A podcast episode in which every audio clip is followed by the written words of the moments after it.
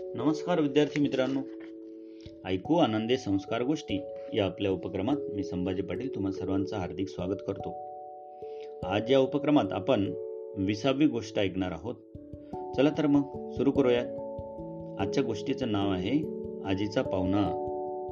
आणि ही गोष्ट तुमच्यासाठी लिहिली आहे द मु. भट यांनी. मे महिन्याची सुट्टी लागली होती. ताई मी विनू आम्ही सारे आजोळी गेलो होतो. आमचे आजोळ एक खेडेगाव आहे. त्या गावाजवळच एक मोठा डोंगर आहे. बाजूने एक नदी वाहते. ती नदी मला फार आवडते. नदीच्या काठाशी काही ठिकाणी मऊ मऊ वाळूची मैदाने आहेत. तर इतर ठिकाणी ती नदी खडकांमधून उड्या मारीत धावते. त्या मोठाल्या खडकांवरून उड्या मारीत पळायला मला गंमत वाटते. पण खडकांवर आम्ही खेळायला गेलो की आजोबा ओरडतात कार्ट्यांनो चला या इकडे. घ्याल गुडघा बिडगा फोडून. आणि दगडाखाली कुणी काका मामा असेल तर? ते म्हणतात त्या खडकांवर उन्हाळ्याच्या दिवसात साप गार वाऱ्याला येऊन बसतात.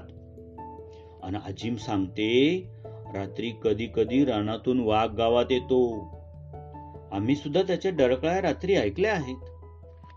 एकदा काय झालं आम्ही सारी भावंड जेवायला बसलो होतो. दाराकडे आमची पाठ होती. आजी समोरच्या चुलीच्या ओट्यावर भाकरी करीत होती. गप्पा मारीत हसत खेळत आमचं जेवण अगदी रंगात आलं होतं. इतक्यात का कोण जाणे? आजी भाकरी थापटायची थांबली.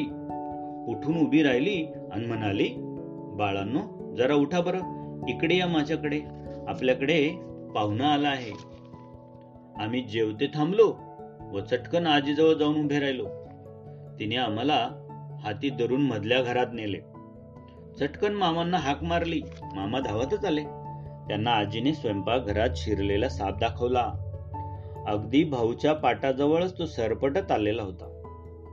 काळा पांढरा तो मोठा साप पाहून आम्ही मुलं तर भीतीने एकदम ओरडलोच. मामांनी आणखी एक दोघांना बोलावून तो साप मारला. पण जर आम्ही जेवताना सापाला पाहून आजी एकदम घाबरून ओरडली असती तर? याची कल्पना करताच माझ्या मनात एकदम धस्स झालं. मी आजीला म्हटलं का ग आजी? तुला कसं इतकं शांत राहवलं? तिनं सांगितलं अरे बाळ असं शांत राहिलंच पाहिजे. धांदल करून घाबरून उपयोग नसतो. ती पुढे सांगू लागली एकदा काय झालं? तू तेव्हा होतास तीन साडेतीन वर्षांचा. आपल्या मागील दारी आड आहे ना? त्याच्या राहटाखाली उभा राहून तू आडात डोकावून पाहत होतास. हे मी पाहिलं.